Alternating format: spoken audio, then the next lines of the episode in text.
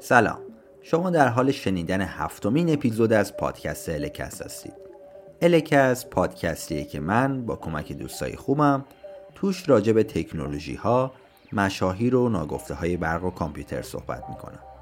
این اپیزود توی آذر 99 ضبط شده.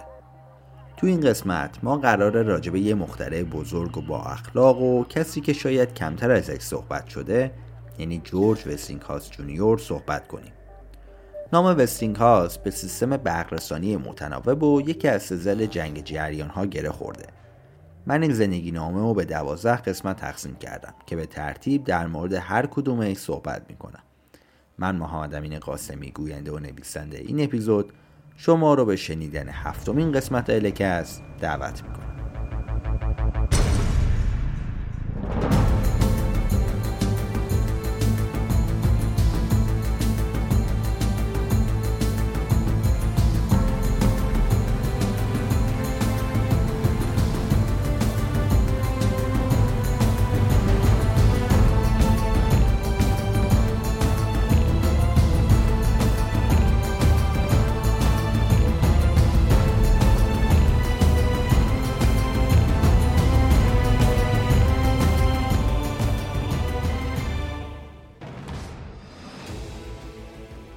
شماره 1، خسته از مدرسه.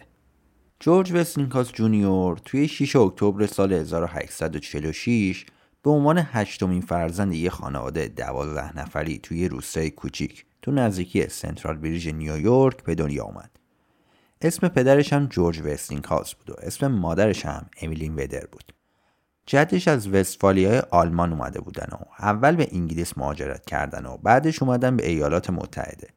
فامیلیش هم انگلیسی شده وستینگ هاوزن هست. هاوزن توی آلمانی همون معنی خونه رو میده. هم خانواده پدری و هم خانواده مادریش از طبقه ضعیفی بودن که ریشه های مکانیک و کشاورزی داشتن. روحیه اختراع مهندسی جورج جونیور بیشتر به خاطر فعالیت ها و شغل پدرش بود. جورج پدر تو صنعت تولید ماشینای کشاورزی فعالیت میکرد. اون تو سال 1856 یک کارگاه برای ساخت ماشینالات رو تأسیس کرد. کارگاه پدر بهترین جا برای جورج پسر بود که بتونه اونجا مطالعه کنه و علوم مختلف رو یاد بگیره. جورج پدر مهارت‌های خیلی زیادی توی مکانیک داشت. اون 7 پتنت ثبت شده داشت که احتمالاً این وسطا یه سری پتنت‌هاش هم ثبت نکرده. البته پتنت‌های پدر در مقابل پتنت‌هایی که جورج پسر بعدا ساخت خیلی ساده‌تر بودن. ولی همون پتنت‌های ساده هم کاربردهای خیلی زیادی داشتن. موضوعات اختراعات جورج پدر بیشتر تو زمینه‌های ماشین‌های خیاطی، خرمنکوبی، جداسازی دونه‌ها و اینجور چیزا بودن. تو 15 سالگی با شروع جنگ‌های داخلی آمریکا، جورج تو گارد ملی نیویورک ثبت نام کرد و رفت که خدمت کنه. ولی بعد یه مدتی خانواده‌اش اون رو راضی کردن که به خونه برگرده. 2 سال بعد دوباره جورج خانواده‌اش رو راضی کرد که بذارن بره سربازی.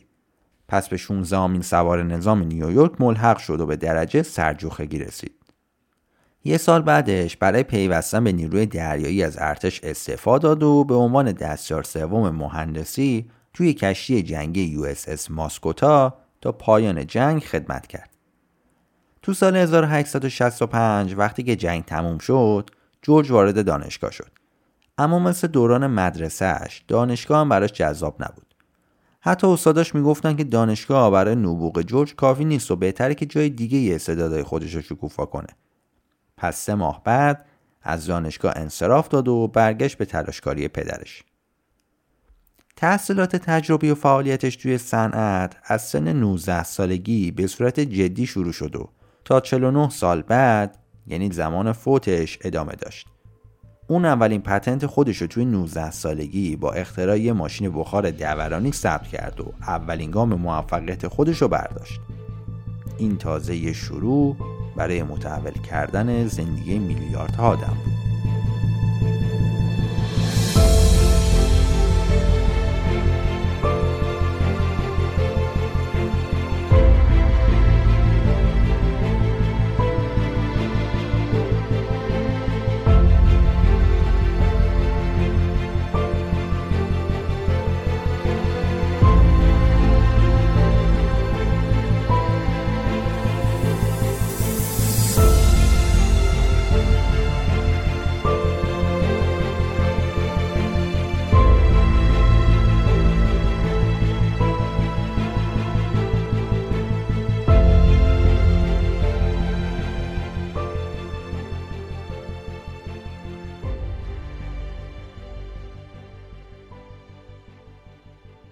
شماره 2 ترمز هوایی یا ترمز بادی. اولین دستاورد بزرگ جورج تو صنعت حمل و نقل ریلی به دست اومد که همینم باعث شهرتش شد. اختراعات جورج معمولا بر اساس نیازایی بود که اون توی موضوع خاص اسم کرد. اختراع ترمز هوایی به خاطر یه حادثه ریلی به ذهن جورج رسید و اون تصمیم گرفت که یه ابزار برای افزایش ایمنی قطارها تولید کنه. این ترمزها به قطارها کمک میکرد که با اعمال فشار هوا به سیستم ترمز هر واگن قطار رو سریعاً متوقف کنن. قبل از این اختراع سیستم مرکزی برای نگه داشتن قطارها وجود نداشت. اینجوری بود که روی هر واگن یه نفر رو میذاشتن. اینا هم هر موقع به 3.5 کیلومتری ایستگاه نزدیک میشدن پیش ترمز واگن و متناسب با بقیه میچرخوندن تا قطار وایسه. به خاطر اینکه این بنده خدا باید حتما روی سقف قطار میرفتن، خطرات خیلی زیادی براشون وجود داشت. بعد اگه به صورت اتفاقی تو مسیر قطار چیزی وجود داشت، امکان ترمز گرفتن نبود و کلی تلفات هم به وجود می اومد. تخمینا نشون میداد که سالانه بین 7 تا 22,000 ترمز کننده قطار میمردن. حقوقشون هم روزانه کمتر از $2 بود. البته میدونم که $2 واقعا کمه، ولی خب مقیاس دلاری الان با اون زمان هم فرق داشت. البته همون اول کار جورج قرار نبود ترمز بادی بسازه. هدفش این بود که یه ترمزی بسازه که قطار رو به سرعت نگه داره، ولی طرح اولیه‌اش بر اساس باد نبود. بلکه اول می‌خواست با استفاده از سیلندر بخار قطار رو نگه داره. اینجوری تو هر واگن یه سیلندر مجزا می‌ذاشت که جریان بخار از سمت لوکوموتیو بهش می‌رسید. اون وقت هر موقع قرار بود قطار وایسه، توی لوکوموتیو ترمز می‌گرفتن و این نیرو به همه واگن‌ها می‌رسید. موقعی که داشت روی این ایده‌اش کار می‌کرد، به صورت اتفاقی یه طرحو توی مجله دید که در مورد ترمز هوایی نوشته بود. توی این مجله نوشته بود که میشه از هوای فشرده برای ترمزها استفاده کرد. جورج هم که حالا فهمیده بود که استفاده از هوای فشرده چه مزیت‌هایی داره، بیخیال سیلندر بخار شد و تمرکز خودش رو گذاشت رو هوای فشرده. جورج حالا برای پیاده‌سازی اولیه طرحش نیاز به سرمایه داشت.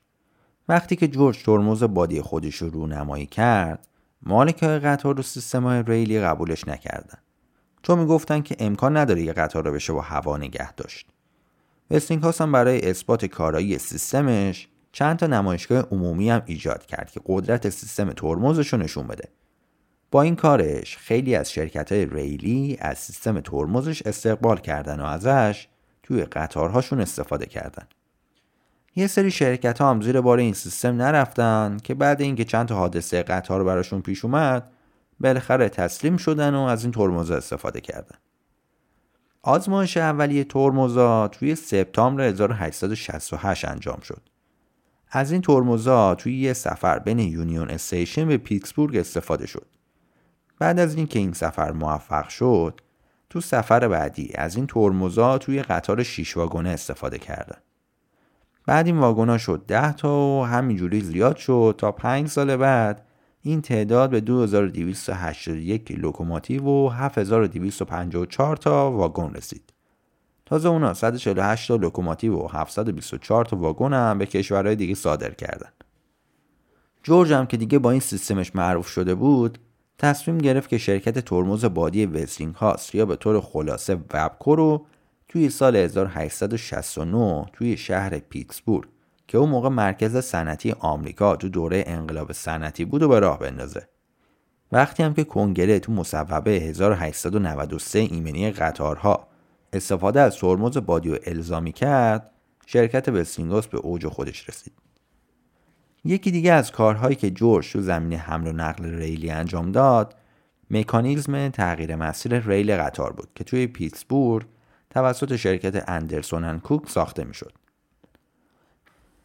شماره 3 گاز طبیعی. وقتی که ترمز بادی جورج به یه استاندارد ایمنی قطارها تبدیل شد، باعث شد که شرکتش معروف بشه و درآمد خیلی خوبی هم کسب کنه. بعد از این موفقیت‌های مالی، جورج و همسرش یه عمارت خیلی بزرگ توی پیتسبورگ خریدن.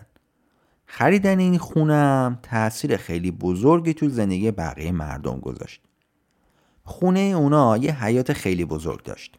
نمیدونم رو چه حسابی جورج تصمیم میگیره که توی حیاط خونهش یه دکل حفاری گاز طبیعی حفر کنه. مدتی نمیگذره که یه مخزن بزرگ گاز تو 457 متری زیر خونش پیدا میکنه. حالا تصور کنین توی خونه‌ای دارین زندگی میکنین که بغل گوشتون دکل گازه. به طور خیلی عجیبی همسرش به جای اینکه مخالفت کنه یا اینکه بخواد مکان زندگیشو تغییر بده، خیلی از این کشف جورج استقبال کرد. وقتی که گاز از مخزن زیرزمینی بیرون اومد، باید یه بخشیش توی فلر میسوخت. شعله و صدا و گرمای این فلر به حدی زیاد بود که از چند کیلومتر اونورتر هم دیده میشد و صدا شنیده میشد. چون سرعت گاز خروجی در حد یه آتشفشان کوچیک بود. حجم این مخزن انقدر زیاد بود که جورج 3 تا چای دیگه هم حفر کرد و تو سال 1884، یعنی وقتی 38 سالش بود، شرکت فیلادلفیا رو برای استخراج و فروش گاز تأسیس کرد. حالا شاید با خودتون بگید خب که چی؟ قطعاً جورج وستینگهاوس اولین کسی نبوده که گاز طبیعی رو کشف کرده. نکته اصلی اینجاست. ببینید همونطور که گفتم فشار گاز خروجی چاه خیلی زیاد بود. خب درسته، اگه ما بخوایم گاز رو از طریق لوله‌ها منتقل کنیم به این فشار زیاد نیاز داریم. ولی خب چجوری توی خونه‌ها ازش استفاده کنیم؟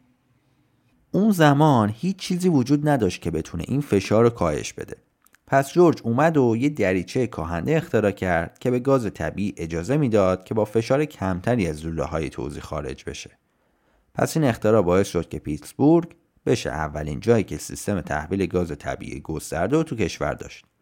اما خب این باز هم آخر کار جورج نبود. شماره 4، وستینگهاوس و ادیسون.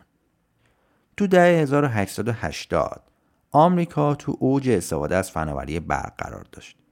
اولین سیستمایی که تو این کشور استفاده شدن برق مستقیم داشتن، در حالی که توی اروپا بیشتر تمرکز روی توزیع و استفاده از جریان برق متناوب بود.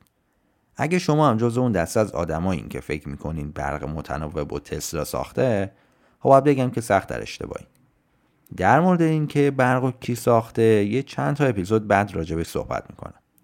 پس الان فقط اینو بدونین که قبلا برق متناوب وجود داشت.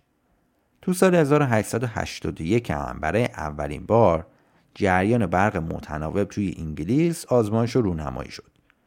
لوسیون گالارد فرانسوی و جان گیبز انگلیسی این سیستم برق رو انداختن. تو سال 1882 شرکت برق توماس ادیسون تونسته بود که اولین نیروگاه تجاری برق آمریکا رو تو خیابون مروارید نیویورک بسازه. اولین خونه‌ای که با این نیروگاه برقدار شد، خونه یکی از سرمایه‌گذارای ادیسون یعنی J.P. مورگان بانکدار بود که سرمایه خودش رو برای پشتیبانی از ادیسون وسعت آورده بود. این اسم J.P. مورگان رو نگه دارید که جلوتر باش کار داریم. همونطوری که میدونین اون زمانا نمیشد برق مستقیم رو تبدیل به ولتاژهای مختلف کرد. پس برقی که به خونه ها می رسید همون ولتاژ تولیدی ژنراتور را داشت. چون تعداد خونه ها زیاد بود، مصرف جریان این خونه ها هم زیاد بود. این افزایش جریان مساوی بود با اتلاف بیشتر. 2 تا راه بود که این اتلاف انرژی کم بشه. یکی این بود که قطر سیما رو زیاد کنن که اینجوری وزن و قیمت خیلی زیاد میشد. یه راه دیگه هم این بود که مسافت انتقال رو کم کنن. به همین خاطر هم بیشترین فاصله‌ای که میشد برق منتقل کرد نباید از 800 متر بیشتر میشد. این قضیه از نظر جورج وستینگهاوس یه مشکل اساسی بود. اون به این نتیجه رسید که این سیستم ادیسون نمیتونه آینده‌ای داشته باشه، چون نمیشد که سر هر خیابون یه نیروگاه برق ساخت. پس جورج تلاش کرد که راه حل رو پیدا کنه. شماره 5، برق متناوب وستینگهاوس. جورج بعد یه مدتی فهمید که بهتر از برق متناوب استفاده کنه. جورج چند تا ترانس برند گالارد گیبز رو خرید و به آمریکا وارد کرد. به علاوه یه ژنراتور برق متناوب هم از شرکت زیمنز خرید تا اولین سیستم توزیع برق متناوب رو بتونه آزمایش کنه. این ترانس‌ها بهش کمک میکرد که بتونه اول ولتاژ برق تولیدی نیروگاه رو افزایش بده تا جریان انتقالی هم کم بشه. اینجوری میتونست برق رو تو فاصله های طولانی هم انتقال بده. دقیقاً همین روشی که الان هم استفاده میشه. تو سال 1866، یعنی یه سال بعد از اینکه حق اختراع ترانسفورماتور رو خرید، جورج شرکت برق وستینگهاوس رو تأسیس کرد. بعد از این قضیه بود که یکی از سخت‌ترین جنگ‌های تجاری دنیا، یعنی جنگ جریان‌ها بین جورج و ادیسون شروع شد. شماره 6، ادیسون دانشمند لجوج. یکی از چیزایی که باعث میشد جورج وستینگهاوس و توماس ادیسون متفاوت باشن فقط ایده‌هاشون نبود، بلکه بیشتر نوع مدیریت و شخصیتشون بود. جورج نه تنها یه مخترع بزرگ بود، بلکه یه مدیر خیلی عالی هم بود. مدیری که هیچ گونه خودخواهی تو کارش نداشت و همیشه از ایده های بقیه استقبال میکرد، بهشون احترام میذاشت و از اون استفاده میکرد. در واقع این خودخواه نبودن جورج یه امتیاز تجاری برش محسوب میشد، چون همیشه خیلی راحت اشتباهش رو قبول میکرد و سعی میکرد که راه حل‌های بهتری رو استفاده کنه. کلاً برای جورج مهم نبود که ایده خودش رو اجرا کنه و حتی برنده جنگ جریان‌ها باشه، بلکه فقط این براش مهم بود که بهترین راه حل برنده بشه. اون موقع واقعاً بر این باور بود که جریان متنوع بهتر از جریان مستقیمه. ولی برعکس، توماس ادیسون شدیداً لجوج بود. شخصیت ادیسون جوری بود که هیچ جوره زیر بار اشتباهاتش نمیرفت. البته که همین قضیه باعث شد که خیلی از جاها هم شکست بخوره و آسیب پذیر بشه. شماره 7، جورج وستینگهاوس و نیکولا تسلا. قطعا مهمترین دلیلی که باعث شد جورج توی جنگ جریان ها برنده بشه همکاریش با تسلا بود. درسته که جورج تونسته بود مشکل انتقال برق رو حل کنه، اما دوتا مشکل وجود داشت. یکی این که ژنراتورایی که برق تولید میکردن مشکل داشتن. دومیش هم این بود که با این برق نمیشد موتوری رو به حرکت در آورد. ولی همه این مشکلات زمانی که نیکولا تسلا صربستانی با چند دست لباس و فقط 4 سنت پول به آمریکا رسید حل شدن. راجع به نیکولا تسلا که تو اولین اپیزود الکست صحبت کردیم. تسلا اول برای ادیسون کار میکرد، ولی بعدش فهمید که برق متناوب بهتر از برق مستقیمه. ولی ادیسون هم طبق اخلاقش لج کرد و حرف نیکولا رو قبول نکرد. آخرش هم حقوق تسلا رو نداد و اونم اونجا رو ترک کرد. تسلا بعد جداییش از شرکت ادیسون تصمیم گرفت که شرکت خودش رو به اسم کمپانی نور الکتریکی تسلا با تمرکز بر تولید روشنی قوس الکتریکی تأسیس کنه. اون تو سال 1885 ایده های خودش رو نهایی کرد و رفت دنبال سرمایه گذار. ولی چون نتونست نظر سرمایه گذارا رو جلب کنه، در نهایت ورشکست شد و مجبور شد که برای بقیه کار کنه. تو سال 1888، یعنی 2 سال بعد اینکه جورج شرکت برقی خودش رو تأسیس کرد، تسلا تونست که موتور برق القایی رو اختراع کنه. این اختراع باعث می شد که بشه موتورهای برق متناوب و بدون استفاده از سیم پیچ متحرک ساخت. این اختراع تسلا باعث شد که توجه جورج بهش جلب بشه. پس جورج اومد به دیدن تسلا و کل اختراعاتش رو به قیمت $60,000 اون زمان که میشه حدود $1.5 میلیون الان خرید و 1% هم از سهام شرکت وستینگهاوس الکتریک رو بهش داد و استخدامش هم کرد. از این به بعد کار تسلا شد بهبود ژنراتورهای متناوب شرکت وستینگهاوس. توماس هم که دیگه الان خطر این 2 نفر رو حس میکرد، شروع کرد به تخریب برق متناوب خود وستینگهاوس. همونطوری که قبلا هم گفتم، یکی از این کارا کشتن حیوانات مختلف و برق متناوب بود. یکی دیگرش هم اختراع صندلی برقی بود. اون حتی کاری کرد که روزنامه ها به جای کلمه برق گرفتگی از کلمه وستینگهاوس گرفتگی استفاده کنن.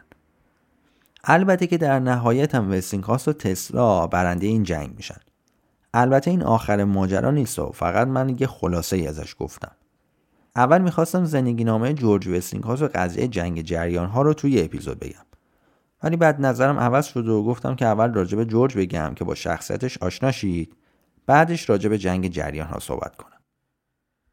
شماره 8، توربین بخار. وستینگهاوس بیشتر به خاطر توزیع برق معروف و اصلا همون اولم گیری که به سیستم جریان برق مستقیم داده بود سر نحوه توزیعش بود. اما بعد یه مدتی به تولید برقم علاقه پیدا کرد. توی اون سالا از نیروی آب در حال سقوط یا آب در حال حرکت به عنوان نیروی اصلی تولید الکتریسیته استفاده می‌کردن و موتورهای بخار روش جایگزین بود، ولی اصلی نبود. جورج ولی به این نتیجه رسید که موتورهای بخار رفت و برگشتی بازدهی لازمو ندارن و سر و صداشون هم زیاده. پس تصمیم گرفت که یه موتور با ساختار دورانی تولید کنه. اولین تلاشش برای تولید موتور بخار دورانی به یک محصول غیر کاربردی منجر شد.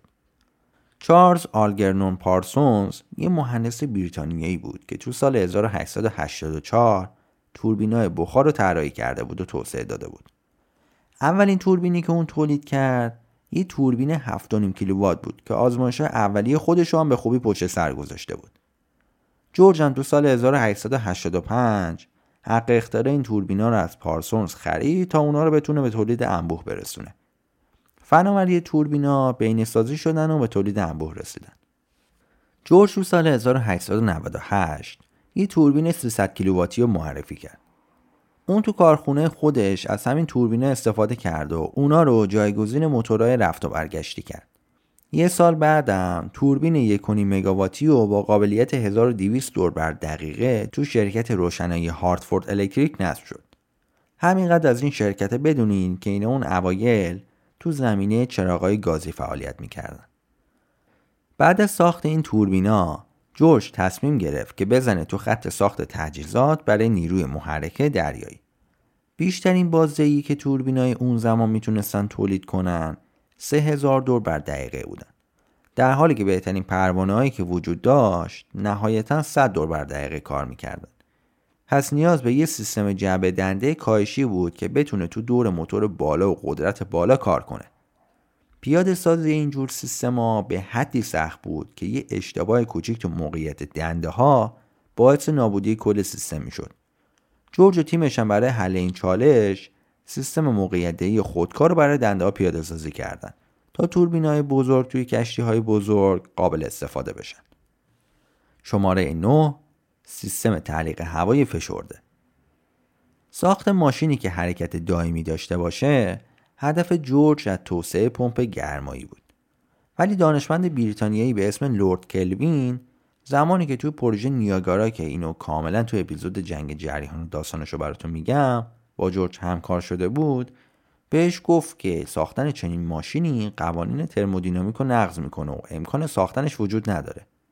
ولی جورج اعتقاد داشت که حتی اگه تلاشاش تو زمینه ساخت ماشین حرکت دائم شکست بخوره، حداقل میتونه پتنت سیستم پمپ گرمایی رو ثبت کنه. در واقع بیشتر دنبال کسب درآمد از این قضیه بود. با شروع قرن 20 صنعت اتومبیل جزو پیشرفته‌ترین فناوری‌های جهان به حساب می اومد. جورج هم که نمیخواست از قافله عقب بمونه، تصمیم گرفت که وارد این صنعت بشه. پس اون رفت سراغ اولین اختراعات خودش و تونست که سیستم تعلیق هوایی خودرو اختراع کنه. سیستم تعلیق هوایی یه نوع سیستمه که توی اون هوا نقش سیال عامل کمک فنر رو بازی میکنه. یعنی شما 4 تا لوله رو در نظر بگیرید که توش پر هوای فشرده است و خودرو روی اون سواره. حالا اگه چرخ روی دست اندازی هرچی بره، این هوا فشرده تر میشه و باعث میشه که ضربه کمتری به بدن وارد بشه. یه کار دیگه هم این بود که یه سیستم کنترلی همیشه تلاش میکنه که ارتفاع خودرو رو ثابت نگه داره. مثلا وقتی ماشین خاموشه و هیچکی داخلش نیست، ماشین یه ارتفاعی از زمین داره. حالا وقتی سوار ماشین میشین و سوئیچو میچرخونین، این پمپا فعال میشن و ارتفاع ماشین رو دوباره به همون سطحی که بودن برمیگردونن. حالا البته من فقط میخواستم که یه تصوری از این تعلیقات داشته باشید. اگه دوست دارید بیشتر راجبش بدونین، یه سرچی توی گوگل بزنید. شماره 10، سقوط امپراتوری وستینگهاوس. تو سال 1907 یه بحران بانکی به وجود اومد که معروف شد به بحران بانکی 1907 یا وحشت 1907. تو این بحران شرکت‌های وستینگهاوس هم دچار مشکلات شدید مالی شدن. این قضیه باعث شد که جی پی مورگان به فکر انتقام گرفتن بیفته. اینو که یادتون مون دیگه، گفتم اسمش رو یادتون باشه. مورگان 11 سال قبل به یه روزنامه‌نگار آمریکایی به اسم آدولف آکس کمک کرده بود که بتونه روزنامه در حال سقوط نیویورک تایمز رو بخره. بعد به خاطر اینکه مورگان روی این روزنامه سرمایه‌گذاری کرده بود، روی مطالبی که چاپ می‌شدن تأثیر زیادی داشت. پس از این فرصت استفاده کرد و دوباره به سیستم برق متناوب حمله کرد. تو همین حمله‌هاش میگه که علت بحران‌های شرکت وستینگهاوس مدیریت ضعیف جورج است که همین قضیه هم باعث شد که سهام شرکت وستینگهاوس بیشتر هم پایین بیاد. همین مشکلات باعث شد که دیگه شرکت وستینگهاوس نتونه وامای خودش رو پس بده. از اونجایی که خود مورگان بانکدار بود تونست شرکت وستینگهاوس رو تصاحب کنه و خود جورج هم اخراج کرد. البته با همه این مشکلات مالی و بدبختی‌ها ثروت جورج به پول الان حدود 1.2 میلیارد دلار بود. شماره 11، جورج وستینگهاوس بزرگ. مهمترین دلیلی که من تصمیم گرفتم که راجع به جورج وستینگهاوس بنویسم شخصیت فوق‌العاده اون بود. جورج با نجیب زاده های دزد اون زمان خیلی فرق داشت.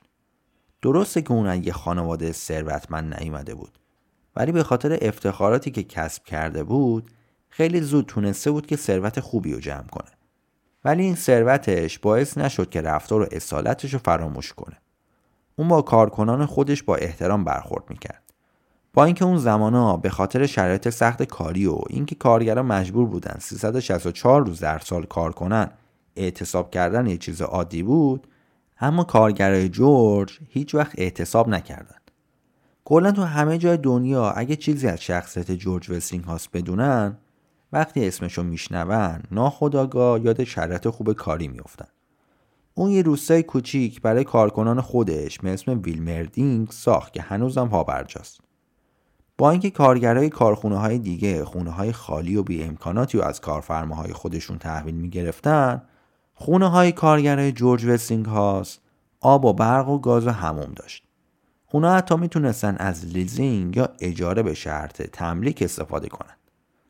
کارخونه‌های جورج هم از استانداردهای ایمنی خیلی بالایی برخوردار بودن. کارخونه اون توی ویلمردینگ حتی بیمارستان با پرستار و جراح و داروخونه دائمی هم داشت. در کنار اینا هم جورج به کارگرای خودش بیمه جبران حوادث هم میداد. تصور کنین که همه این کارا زمانی انجام میشد که واقعا جون کارگرا برای کارفرماشون پشیزی هم ارزش نداشت و همین علتی که کارگراشون رو خیلی دوست داشتن. حالا شاید فکر کنیم که این کارا رو برای کارگرای خودش کرد و چه ربطی به راحتی الان ما داره. درسته، ولی کار با ارزشی که جورج انجام داد استاندارد سازی مفهوم آخر هفته بود که روز 6م هفته و نیمه تعطیل یا تعطیل اعلام کرد. البته که مشخصا بقیه کارخونه دارا از این حرکت خوششون نیامد، چون کارگرای اونا 6 یا 7 روز کامل در هفته کار میکردن. یکی دیگه از جنبه‌های شخصیتی جورج این بود که اون تمایل داشت که موفقیت بقیه رو ببینه. توی اپیزود ادیسون براتون گفتم که توماس بالای 1000 تا اختراع داشت و هر کسی هم که توی تیمش اختراعی میکرد به اسم خودش ثبت میکرد. ولی توی کارخونه وستینگهاوس اینجوری نبود. جورج اعتقاد داشت که هر کسی که چیزی اختراع میکنه باید به اسم خودش ثبت بشه. حتی یکی از کارکنانش 150 تا اختراع کرده بود که همش هم به اسم خودش ثبت شده بود. طراحی ژنراتور نیروگاه آبی نیاگارا هم یکی از همین اختراعات بود. در نهایت هم جورج وستینگهاوس فقط 100 تا اختراع ثبت شده به اسم خودش داشت و 200 تا اختراع دیگه هم خرید. شماره 12، جورج مرد دوست داشتنی. جورج وستینگهاوس جونیور و مارگوت ارسکین تو سال 1867 هم ازدواج کردن. اونا 47 سال با هم زندگی کردن و با اینکه اون زمانا معمولا خانواده ها پر جمعیت بودن، ولی خانواده اونا 3 نفره بود و فقط یه پسر داشتن. جورج وستینگهاوس سوم که پسر جورج وستینگهاوس جونیور بود، تو شرکت‌های پدرش وظیفه مهندسی و نوآوری رو بر عهده داشت. فعالیت‌های جورج جونیور تو سمت مدیریتی تا سال 1907 ادامه داشت. بحران مالی باعث شد که سال 1911 به طور کامل از صنعت خارج بشه. از همون زمان هم وضعیت سلامتیش رو به وخامت رفت. در نهایت جورج وستینگهاوس جونیور تو 12 مارس 1914 در حالی که 68 سالش بود تو نیویورک سیتی در حالی که هنوز داشت روی صندلی چرخدار برقش کار میکرد از دنیا رفت. بعد فوتش اول اونو توی گورستان وودلان نیویورک دفن کردن. ولی چون جورج جزو بازمانده های جنگ داخلی بود، تو سال 1915 پیکرش رو به گورستان ملی آرلینگتون منتقل کردن. همسرش هم 3 ماه بعد فوت جورج از دنیا رفت. تو سال 1918 اولین خونه جورج تخریب شد و زمینش به شهر پیتسبورگ رسید. جای این زمین هم یه پارک به اسم پارک وستینگهاوس تأسیس شد. تو سال 1930 50,000 نفر از کارکنان جورج که واقعا بهش علاقه داشتن پول جمع کردن و یه سازه برنزی بزرگ برای یادبود اون ساختن. عکس این یادبود رو میتونید تو صفحه اینستاگرام الکست، یعنی الکست پادکست، ببینید. البته شاید خیلیتون فکر میکردید که لوازم خانگی وستینگهاوس هم از یادگاری‌های جورج دوم باشه، ولی نه. خیلی از چیزایی که الان به اسم وستینگهاوس هست، مثل توربینا و پروژه‌های اتمی و همین لوازم خانگیش، کار پسر جورج، یعنی وستینگهاوس سومه. برخلاف بیشتر کارفرما و پولدارای اون زمان، جورج با کارمنده خودش مثل خانواده‌اش رفتار میکرد. اون با بقیه جوری رفتار میکرد که دوست داشت با خانواده خودش رفتار بشه و از این جهت پیشرفت جامعه و به منفعت شخصیش ترجیح میداد.